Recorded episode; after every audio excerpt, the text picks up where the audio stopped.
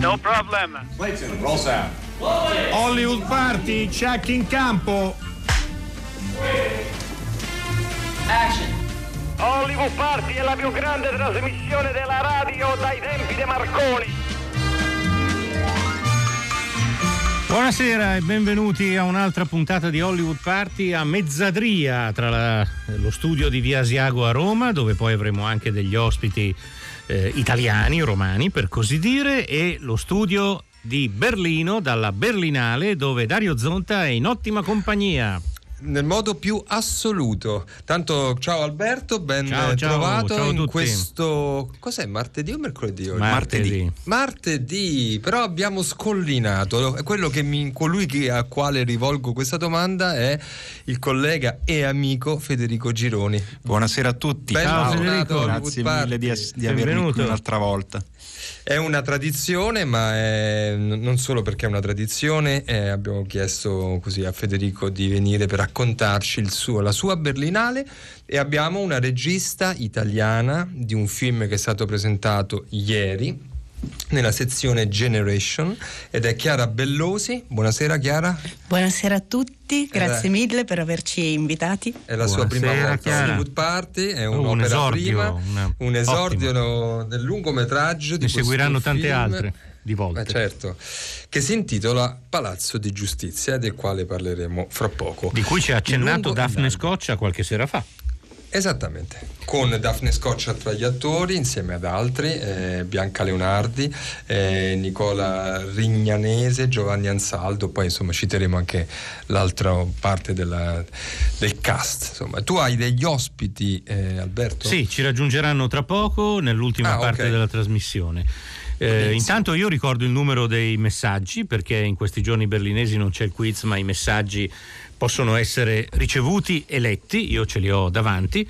Il numero è il solito 335 56 34 296. Un minuto di musica, Dario, per celebrare un compleanno, e poi vi do la parola.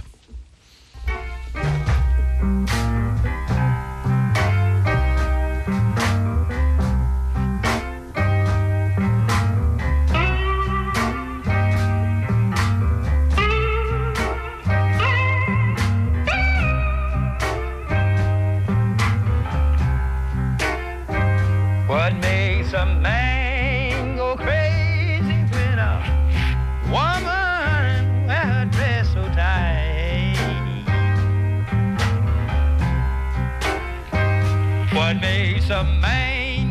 crazy when a woman wears her dress so tight? Must be the same thing make a home cat fight all night. Oh, that same.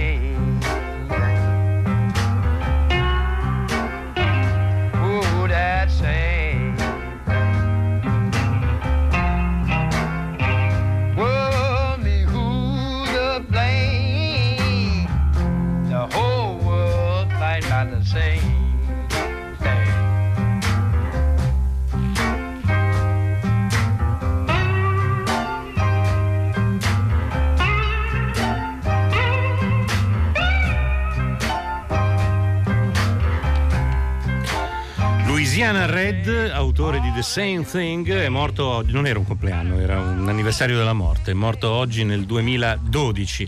Un po' di blues fa sempre bene, e ora passiamo sicuramente a parlare di Palazzo di Giustizia. I blues della Louisiana, ne parliamo subito. Giusto un accenno di cronaca per dire che in questo istante si sta compiendo la presentazione del film dei Fratelli d'Innocenzo. Ah, giusto, com'è favolacce. Non possiamo parlarne, vero? Siamo imbargatissimi, dottor Crespi. Mancano 27 minuti, ma noi saremo i primi. 23 minuti. 23, ecco. 19.07, 23. E 30 noi possiamo... Vabbè, io ogni 5 minuti ve lo chiedo, poi prima o poi mi risponderete. Però adesso c'è il red carpet, cioè insomma in questo non ha minuto. Pochi metri da qui si stanno facendo... D'Innocenzo sul red carpet, giuro che li vorrei vedere. anche noi, solo che non abbiamo... Erano elegantissimi oggi comunque, sì, eh? Li ho intervistati nel pomeriggio, erano molto in tiro. Sai che la prima volta che sono venuti 4 anni fa, erano con una meravigliosa... Non erano in tiro, ti ricordi, Alberto? Sì, erano indimenticabili. No, anche perché poi uno dei due l'ho visto sempre con quella felpa, con quella specie di tuta sportiva. Una tuta sportiva rossa con delle strisce lunghe bianche lungo le braccia. La stessa che usa Matteo Garrone quando gira, tipo? Sì, una cosa del genere, probabilmente identica. Va bene, questo è per fare un po' di cronaca, perché insomma il festival è veramente è nel suo cuore, insomma a metà abbiamo forse scollinato, e parte della cronaca è anche raccontarvi dell'esordio di Chiara Bellosi con Palazzo di Giustizia. Palazzo di Giustizia è un'opera prima ed è un film che si incentra intorno a un palazzo di giustizia, dove c'è un in particolare processo in corso che coinvolge alcuni appunto dei personaggi del film, ma il film non guarda soltanto, non è un film processuale insomma, che tra l'altro è un genere, ma guarda quello che accade intorno, soprattutto fuori alle aule di questa corte d'appello, e questo diciamo così è semplicemente il minimo, ecco, che possiamo dire di questo film. Intanto Chiara Bellosi, vorrei chiederti dove avete girato questo film, perché sembra a tutti gli effetti un palazzo di giustizia, però sai, il cinema a volte ci sorprende, no? Infatti non è un palazzo di giustizia, anche perché credo che non si possa, cioè, però veramente ricorda, ecco. Non è un... marmi, questi così. Prego. È stato completamente ricostruito a Torino, in uno spazio vuoto che era il quarto piano dei Poveri Vecchi, che è un vecchissimo ospizio per i poveri, ottocentesco, per cui non c'entra nulla con la nostra architettura razionalista, ed è stato completamente rifatto sull'impronta dell'architettura del Palazzo di Giustizia di Milano. Infatti, che lo ricorda tantissimo, tantissimo. Ci racconti, Chiara, come nasce questo film, che ha una trama particolare, ma mi sembra che il cuore del film sia proprio l'idea di stare dentro uno spazio, no? Che in questo caso è il Palazzo di Giustizia. Io so che tra i tuoi maestri c'è un signore che si chiama Leonardo di Costanzo, sì, che attraverso il suo cinema documentario, e non solo, anche quello di finzione, insomma ci ha fatto abitare, non Federico, tanto gli spazi chiusi, anche con proprio spazi istituzione quasi. Comunque, a parte questo, anzi ti chiederei se l'influenza del cinema di Leonardo ti ha in qualche modo indotto a fare questo film, oppure arriva da altre strade. Beh, io ho avuto la fortuna di essere un'allieva di Leonardo in un corso, e sicuramente questo è stato fondamentale. Ho visto tutti i suoi film, documentari e non, e gli ultimi di finzione prodotti dalla stessa casa di produzione che è Tempesta, che ha prodotto Palazzo. E che dire, quindi secondo me la cosa, certo, e soprattutto un suo approccio ai personaggi che trovo sempre molto rispettoso del personaggio persona. Come nasce la storia? La storia nasce da un'idea per un documentario. Io ho un altro grande amore cinematografico, che è Frederick Wiseman, che è un meraviglioso documentarista, che ha fatto tantissimi lavori sulle istituzioni. Ma all'interno da spettatrice, vedendo questi film all'interno delle istituzioni, la cosa che lui fa uscire sono le storie delle persone che in quel momento le abitano. E mi sembrava che il tribunale, che è un luogo così istituzionale, spersonalizzante, di potere, e anche che incute timore, sia completamente attraversato in ogni momento da migliaia di storie, certo, che però in un qualche modo non escono, perché quello che conta è la procedura. Sì. Per cui mi interessava invece starci e cercare una storia su chi sta fuori, in quel tempo d'attesa, che è un'attesa molto carica, perché ci saranno dei verdetti che cambieranno la storia delle persone che stanno aspettando e la loro vita da quel momento in poi. E cercavo qualcuno che raccontasse questo stare, come sopravvivere o come andare avanti rispetto a questo stare ad aspettare le decisioni di altri, perché è un momento in cui non abbiamo nessun potere sulla nostra vita, nessun potere decisionale. Sentiamo un passaggio del film.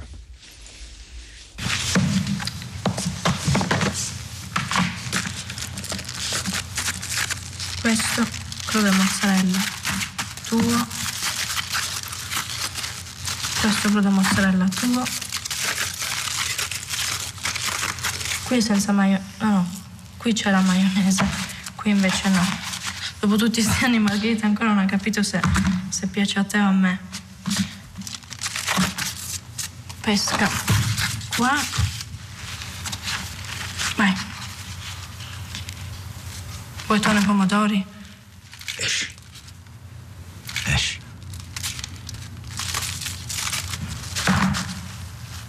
Ehi. Non puoi stare qua.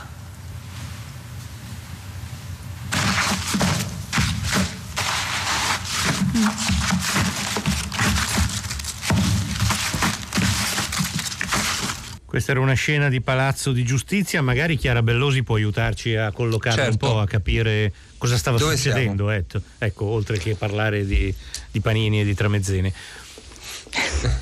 Un momento di vita, proprio, certo, un passaggio di vita. Molto vera la cosa della maionese, peraltro, sì, è una cosa, un elemento sempre che divide. Sì, dirimente, sì. Chiara. Sì, questa è una scena al centro del film, come anche temporalmente e narrativamente, ed è una scena un po' di svolta per il personaggio di Domenica, che è una delle due, diciamo, protagoniste assolute. Poi tutti sono protagonisti, ma Domenica, che è una ragazza di 17 anni, e Luce, che è una bambina di 7 anni, sono le due, diciamo, guide. E in questo momento Domenica, che in quanto minorenne non può entrare nell'aula e può solo aspettare fuori la sentenza del processo in cui ha accusato suo padre, entra perché l'aula si è svuotata per una pausa pranzo e prova a convincere suo padre a mangiare, ma viene cacciata, probabilmente anche per protezione, e si ritroverà definitivamente sola là fuori a dover in un qualche modo fare uno scarto di crescita durante questa giornata. E ti fermi qui. Vabbè.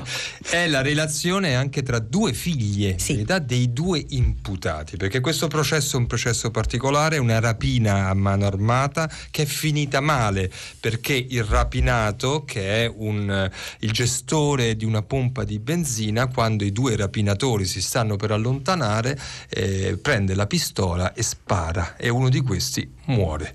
Quindi c'è il processo al rapinatore e il processo al rapinato per eccesso di legittima difesa, anzi forse non so se si può definire neanche legittima difesa quella, comunque è un eccesso di reazione, sì, è legittima difesa, però poi i giudici devono valutare se appunto non è stata eccessiva.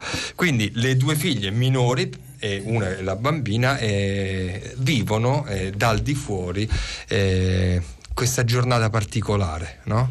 Una giornata particolare in un tribunale del nord d'Italia.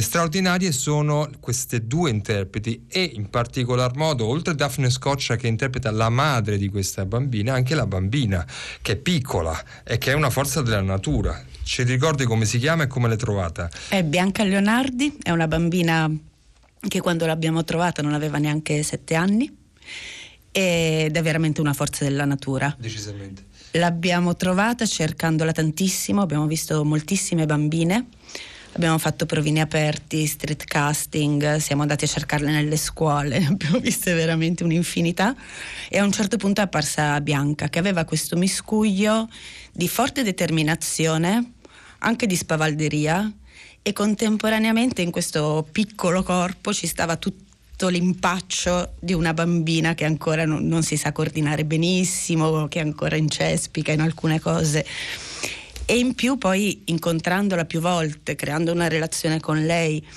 e iniziando a fare delle prove non sulle scene, non abbiamo mai provato con Bianca sulle scene, ma sulla costruzione di relazione sia con noi della troupe che con tutto il resto del cast. In realtà è emerso che a lei questo gioco del cinema piace tantissimo, si capisce, ed è estremamente propositiva. Sì. si capisce che è un personaggio che ingaggia, insomma, il film a più livelli. Chiara Bellosi, prima di salutarti, sapere solo come e se e quando vedremo questo film in Italia. Allora, questo film è uscito ieri in prima mondiale a Berlino e c'è stata un'accoglienza molto bella, devo dire, sono felicissima. Tra l'altro in una bella sezione, perché Generation è una sezione delle tante che ci sono qui a Berlino, ma che ha un impatto forte, no? Sì, e non so, quello che percepiamo è un grandissimo affetto per questi personaggi, per questo film finora. Il film uscirà in Italia il 26 marzo, sì, distribuito dall'Istituto Luce. Bene. E poi ieri è uscito il trailer su repubblica.it. Bene, quindi potete andarlo, cari ascoltatori, sì, andatevelo a vedere, di un film che uscirà a fine marzo, sempre che i cinema siano ancora riaprano. Lo speriamo tutti. Lo speriamo tutti, decisamente. Allora, grazie Chiara Bellosi e buona continuazione berlinese. Grazie. Bene, noi Roberto, andiamo con un pizzico di musica e poi la linea è di nuovo vostra.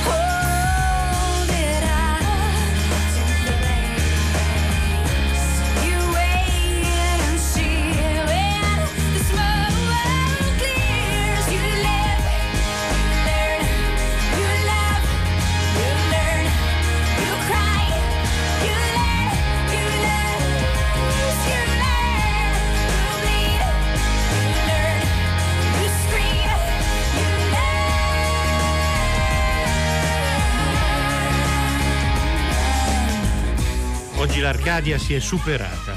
Questa canzone, You Learn, di Alanis Morissette, va in onda perché il coautore del brano e di tutto quel disco, Glenn Ballard, è l'autore delle canzoni che sono in The Eddie, una serie musicale di Netflix fatta da Damien Chazelle e che è alla Berlinale, anche se voi due non lo sapevate. No, forse lo sapete. No, io lo sapevo, dottor Federico Gironi, devo sottolineare tutto, che lo sapevo. Gironi non lo pigli in castagna. Esatto. Che verrà presentata negli ultimi giorni, quindi ancora non l'abbiamo vista, ci avete anticipato, però la vedremo, perché insomma comunque. Allora, che succede al di fuori dell'Italia in questo festival? Esattamente, Federico Gironi, qualcosa. Noi vediamo i film durante il giorno, Federico ne vede tanti più di me e quindi per questo ho voluto chiedere un po' a lui il polso della situazione di questo concorso e non solo, anche di altre sezioni come Encounters e Panorama. Ma guarda, noi stavamo chiacchierando prima anche nel fuori onda, il concorso mi sembra di poter dire per tutti e due che sia stia crescendo, no? Con la selezione fatta da Carlo Chatrian e i suoi collaboratori rispetto a quello che abbiamo visto gli anni scorsi.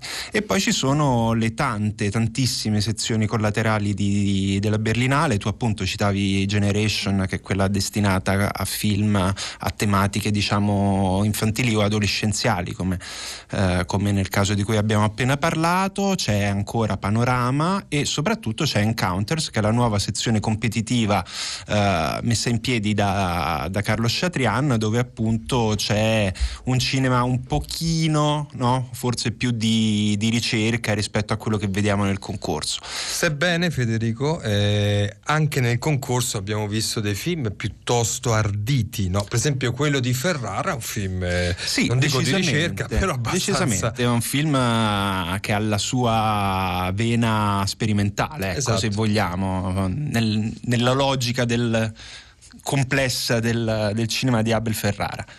Tu mi hai citato un film, anzi due film, che ti hanno particolarmente colpito. Uno è Shirley e vorremmo sapere qualcosa di più. Sì, io sono molto contento di poter parlare di questo film perché oltre a essere un film veramente molto bello, è il film diretto da una delle registe che per me è uno dei talenti maggiori che è uscito dal cinema americano degli ultimi anni, che si chiama Josephine Decker, di cui mi posso far vanto, se mi posso un po' bullare anche vai.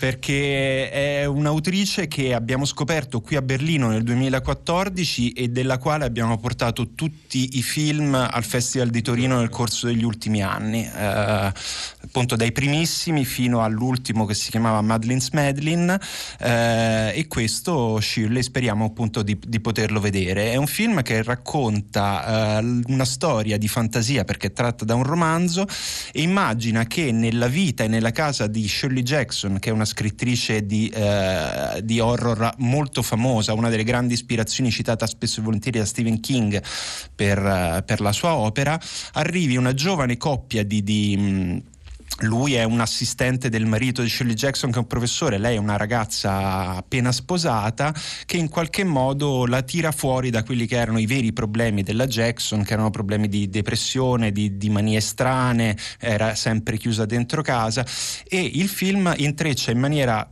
secondo me spettacolare il cinema di Josephine Decker, che è un cinema di rara potenza, con la letteratura di Shirley Jackson. Vogliamo sentire, Alberto, un passaggio in versione originale di Shirley. Ce l'abbiamo. You are putting on clean clothes and sitting at the table for a proper meal. I can't. You will. Besides, it's cocktail hour. Up, up, up, up, up, up. It's going to be so dull. Well, I didn't ask you to behave at the table.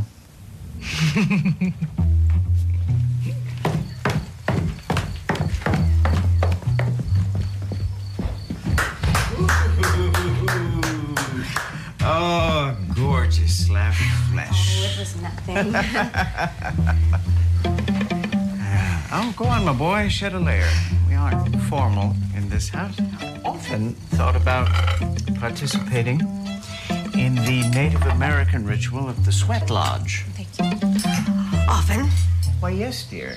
But then I learned you have to crawl through a dirt tunnel under the ground and sit naked buttocks to naked buttocks with a dozen other men while some shaman stokes a smoky fire maintaining 100-degree heat and peddles some noxious root tea that inspires hallucination.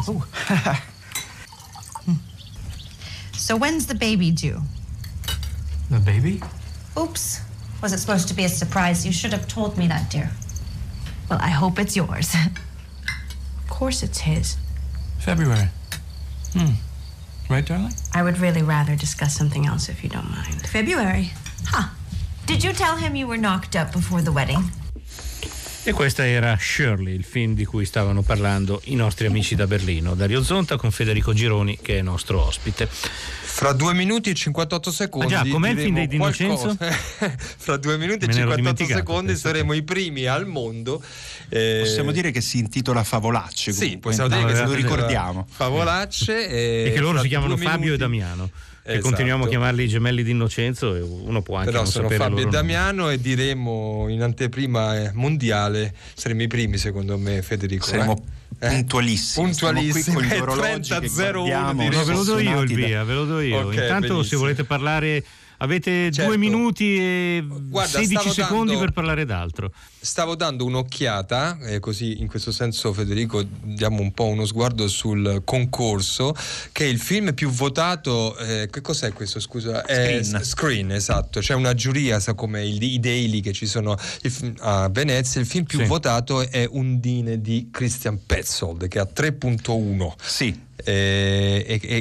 E non so quanto ti trovi d'accordo tutto ciò. Il nostro Giorgio Diritti 2 come voto di media, intendo, e Siberia il voto più basso, Siberia, il film di Abel Ferrara 1.3. Il massimo è 4, ricordiamo, perché magari uno sente 2 e si spaventa, giustamente. Certo. Quindi Petzold, insomma, è molto in alto. Sì, io non sono particolarmente d'accordo, peraltro, però trovo curioso che prima si parlava con la vostra ospite di cinema che mette in relazione luoghi, no, e personaggi, e crea una dialettica tra i luoghi e personaggi, che poi in fondo è quello che fa Petzold con Undine, perché è un film che parla di una storia d'amore tra una donna, o forse una ninfa acquatica, o forse chissà che, forse un mito, forse un'apparizione, esattamente, un lui, e però c'è anche, come fa spesso Petzold con il suo cinema, un mettere in relazione la vita delle persone con la città di Berlino, con tutta la storia che Berlino si porta appresso. E secondo me c'è proprio un parallelo molto evidente e dichiarato a chiare lettere tra le ricostruzioni architettoniche del Berlino post riunificazione e la possibilità o meno di ricreare, tenere in piedi, far finire o far iniziare delle storie d'amore. Sì, perché la protagonista è una guida che illustra ai visitatori questo gigantesco modellino urbanistico di Berlino, bianco e marrone, a seconda degli edifici che sono stati ricostruiti oppure quelli antichi. E Petzold ha questa, insomma, il fil rouge di tutto il suo cinema è il tema della riunificazione. Sì, e tra l'altro uno degli edifici di questo modellino, la cosa più interessante, dove lei, spiegando, parla che è un edificio del tutto nuovo, creato a immagine e somiglianza di un edificio del passato, e si parla appunto a chiare lettere della possibilità teorica di negazione di una possibilità di progresso in questo senso, e allo stesso tempo, no, la creazione di una nuova storia d'amore, immagine e somiglianza di una storia precedente. Sappiamo benissimo che spesso bene non va a finire. Ragazzi, allora, sono le 19:30 e 27 secondi, siete in ritardo. Com'è il film dei gemelli d'Innocenzo? Pazzesco, incredibile, potente, inusuale, brucia 10 anni del cinema italiano. Troppi aggettivi. Beh, io voglio comunicare il mio entusiasmo, che peraltro è un entusiasmo che mi trova del tutto d'accordo. Io ho visto il film e sono rimasto veramente sbalordito. È un film che ha una libertà e un coraggio espressivo, formale, della storia che racconta, che sono assolutamente inusuali. Io sul pezzo, che ancora non è online ovviamente perché c'era un embargo, che andrà su comingsoon.it nelle prossime ore, o anche mi sono sbilanciato in queste cose, forme un po' così, insomma, dico che secondo me c'è dell'iperrealismo surrealista nel film dei D'Innocenzo, e che comunque loro sono 2 giovani autori che però in questo momento hanno messo proprio, marchiato a fuoco il loro nome sulla mappa del cinema italiano, quello che conta di più, secondo me. E non solo, di autori così ne vengono fuori veramente pochi ogni tanto. Volevamo dirvelo, Alberto, perché proprio domani Fabio e Damiano saranno in studio con noi, per cui avremo modo di essere smentiti a loro modo. Ci racconteranno proprio a loro modo, che a loro modo magari ci diranno: ma che cavolo avete detto? Esatto, preparatevi ragazzi a una puntata di quelle intense. Ma loro, anche quando comunque si raccontano, secondo me emergerà domani quello che è un talento proprio purissimo italiano e che è straordinariamente non mediato, perché loro sono autodidatti del cinema, e non è mediato appunto da nessuna regola tradizionale, e che grazie al loro talento gli permette di fare delle cose incredibili. Speriamo che siamo in fascia protetta.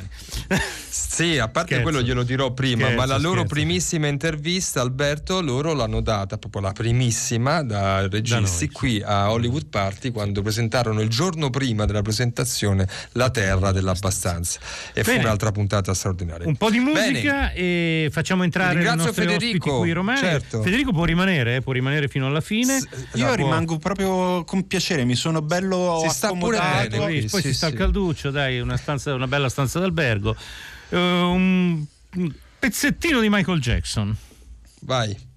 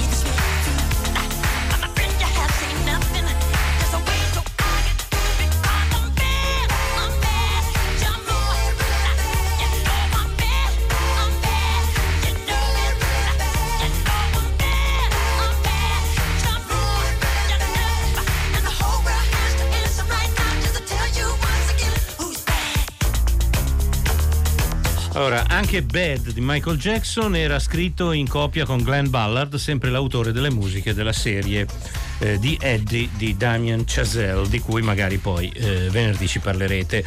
Allora Dario, Federico, sono stato raggiunto in studio da due graditissime ospiti che sono Tiziana Gagnor, va bene? Gagnor.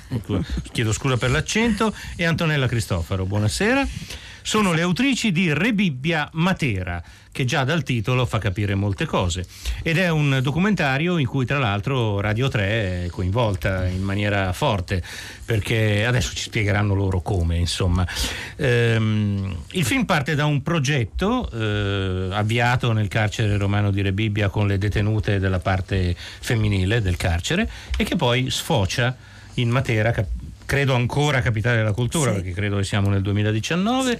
Quindi intanto raccontateci come è nato il progetto, come vi è venuta questa curiosa idea di raccontare Matera alle detenute del carcere romano. Allora, l'idea del progetto è nata dal Dipartimento di Amministrazione Penitenziaria, poi in realtà, che l'ha lanciato alle varie scuole, ai vari istituti penitenziari.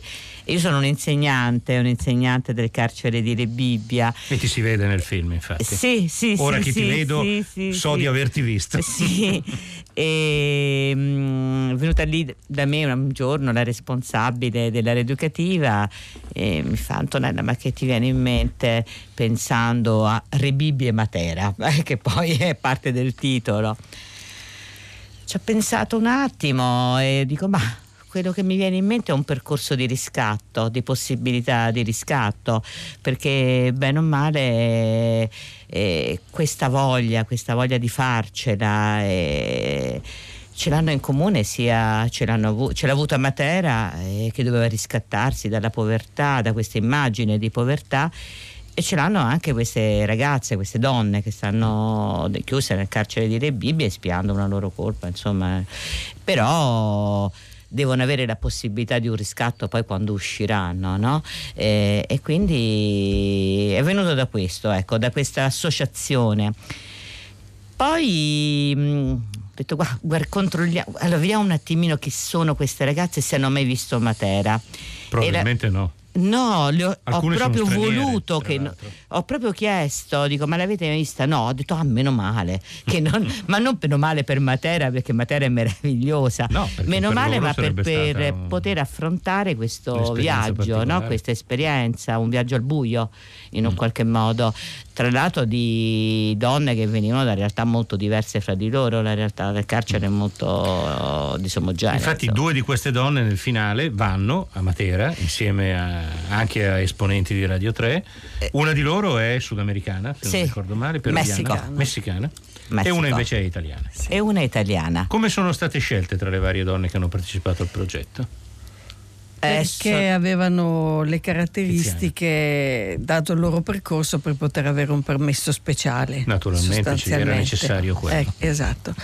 E proseguendo il percorso che ha iniziato Antonella, loro poi nella scuola del carcere hanno lavorato molto profondamente, cioè hanno fatto un lavoro evidentemente spesso. Lei questo non lo direbbe mai del suo lavoro, lei lo dico io, perché quando poi lei è venuta da me a proporre l'idea di fare il film, mi ha portato dei testi che hanno scritto le detenute studentesse. Loro ci tengono tantissimo a essere definite studentesse. È giusto. Studiano. Esatto. E tant'è vero che nel bagno, questo c'è nel film, loro hanno cancellato detenute e hanno scritto studentesse col pennarello. E niente, insomma, è arrivata con questi testi che avevano elaborato pensando a Matera e pensando alla propria di realtà, che avevano una profondità veramente notevole, che andava oltre la cronaca, che andava oltre qualsiasi approccio di tipo sociologico al carcere oppure giornalistico. Era proprio qualcosa che partiva da un percorso personale che ognuna di loro stava facendo e era riuscita a esprimere bene in questi testi, insomma, che sono anche poetici, sono molto interessanti. Sì. Dunque siamo partite da questi testi, che sono, diciamo, il fil rouge principale che ci porta in questo viaggio, e che si intersecano con un altro fil rouge fondamentale per il film, sia stilisticamente che contenutisticamente, che è la musica di Ferdinando Ciarelli, che è un detenuto invece del maschile, musicista straordinario, che ci ha regalato un sacco di musiche originali, tra cui alcune, composta insieme a un ispettore della polizia penitenziaria. E questa parte della musica è protagonista a tutti gli effetti quanto questi testi. Tra l'altro Ferdinando non conosceva le detenute, non le ha viste, quindi anche lui ha elaborato questi testi e l'ha composti al buio, anche lui al buio. C'è poi anche un altro viaggio, perché praticamente è come se ci fossero vari binari che poi si sono intrecciati, perché c'è il viaggio delle studentesse nella scuola e nel loro percorso di vita, il viaggio della vita quotidiana del carcere, perché si attraversa l'intera giornata e quindi si vede proprio il quotidiano del carcere femminile di Rebibbia.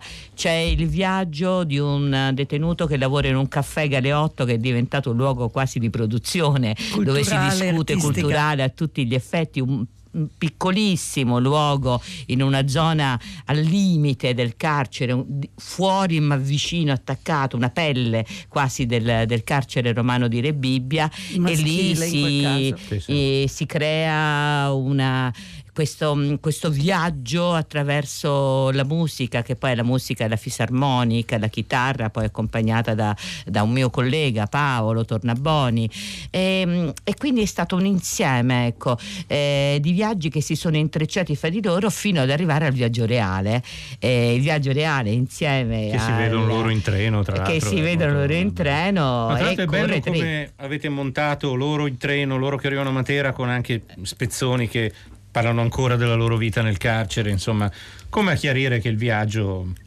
è una parentesi, sì, naturalmente, ma ascoltiamo una clip dal vostro lavoro, Rebibbia Matera. Immagino di vivere a Matera, è un luogo pieno di grandi sassi, e gli uomini abitavano dentro quei sassi, li avevano scavati, erano poveri. Molti anni dopo, alcuni uomini, alcuni ricchi e altri poveri, hanno scelto quel luogo. Matera è rimasta lì. Oggi la capitale europea della cultura. Che parole vi vengono a voi in mente, ma una dopo l'altra, diciamolo con uno scioglilingua. Dignità, semplicità, la voglia di rivivere. Matera è una città di passione e calore, nonostante i suoi sassi. Rinascita, sopravvivenza, cambiamento.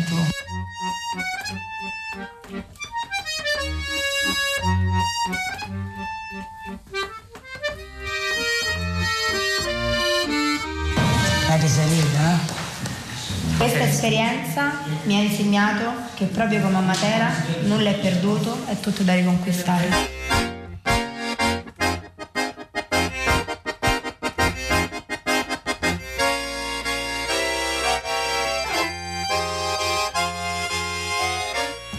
Io so che quel paesaggio mi appartiene, per qualche motivo è dentro di me.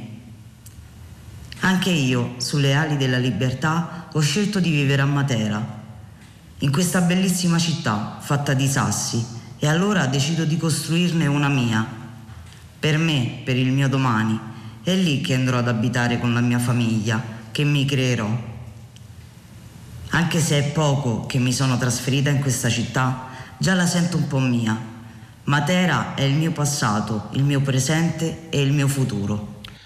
Allora, devo dire che il titolo completo del film è Rebibbia Matera come un respiro di libertà, giusto? Che su questa storia è stata realizzata anche il viaggio, sì, ecco, qui il titolo è completo. Che su questa storia è stato realizzato anche un audio documentario di Elisabetta Parisi, che è andato in onda nello scorso dicembre. Tra l'altro sul sito di Rai Play trovate tutto il ciclo di Tre Soldi, degli audio documentari che di solito arrivano dopo Hollywood Party, sì. E che il film viene presentato domani sera al Maxi, giusto? Domani sera alle 21. Vedo scritto qui sold out, vuol dire che è già tutto. Sì, è da più di una settimana. Andarci, insomma. Però chi c'è, chi non c'è, non può c'è. Può essere che qualcuno ci sia qualche defezione con la paura. Quindi si può provare ad andare lì, come si è in lista d'attesa su un aereo, diciamo, esatto. Così.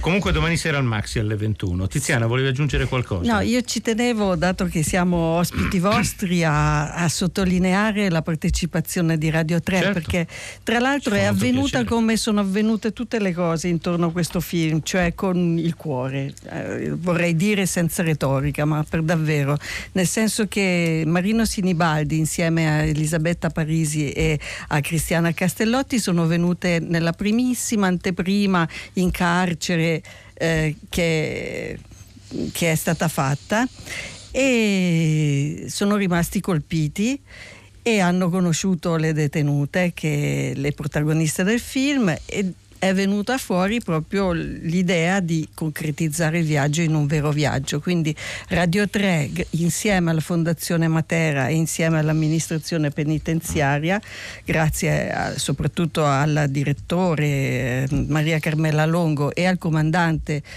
che ci ha accompagnato, Dario Pulsinelli, che c'è nel film, e insomma questa cosa si è realizzata e ha dato questo livello ulteriore.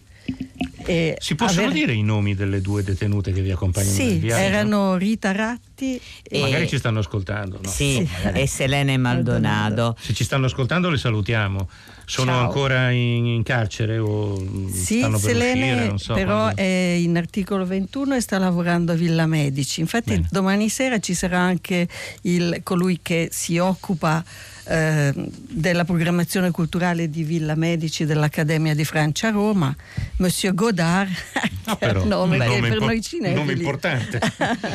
Chissà se parente, figlio, nipote. Ragazzi, lì a Berlino va sempre tutto bene? Siamo benissimo. Io oramai a Hollywood Party mi sento a casa. È così. Vieni a trovarci anche a Roma ogni tanto, perché certo. Molto volentieri. Sembra che a Roma non ci fili proprio, che solo a Berlino.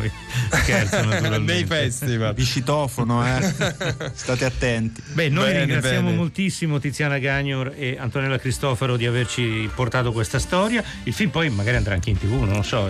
Speriamo. Stiamo cercando un distributore. Se siete in ascolto e siete interessati. stati. Noi ce lo auguriamo, quest'opera è stata realizzata a costo zero, ci teniamo a dirlo, e quindi ecco, ha un valore anche sotto da questo punto di vista, insomma. È chiaro, è chiaro. E quindi speriamo che dentro la RAI magari qualcuno ci stia ascoltando. Dobbiamo chiudere, ragazzi. Dario, ci sentiamo domani, naturalmente. Domani, certo. Allora, il nome della tua tecnica da Berlino lo dico io? Eh sì, abbiamo fatto questo patto. Abbiamo fatto questa gag, si chiama Lin Westphal, spero di dirlo bene. Sì, mentre invece da qui a Roma ci ha mandato in onda Fabrizio Paccioni. E la trasmissione è stata fatta da Francesca Levi, Maddalena Agnisci, Massimiliano Bonomo, Alessandro Boschi, Erika Favaro.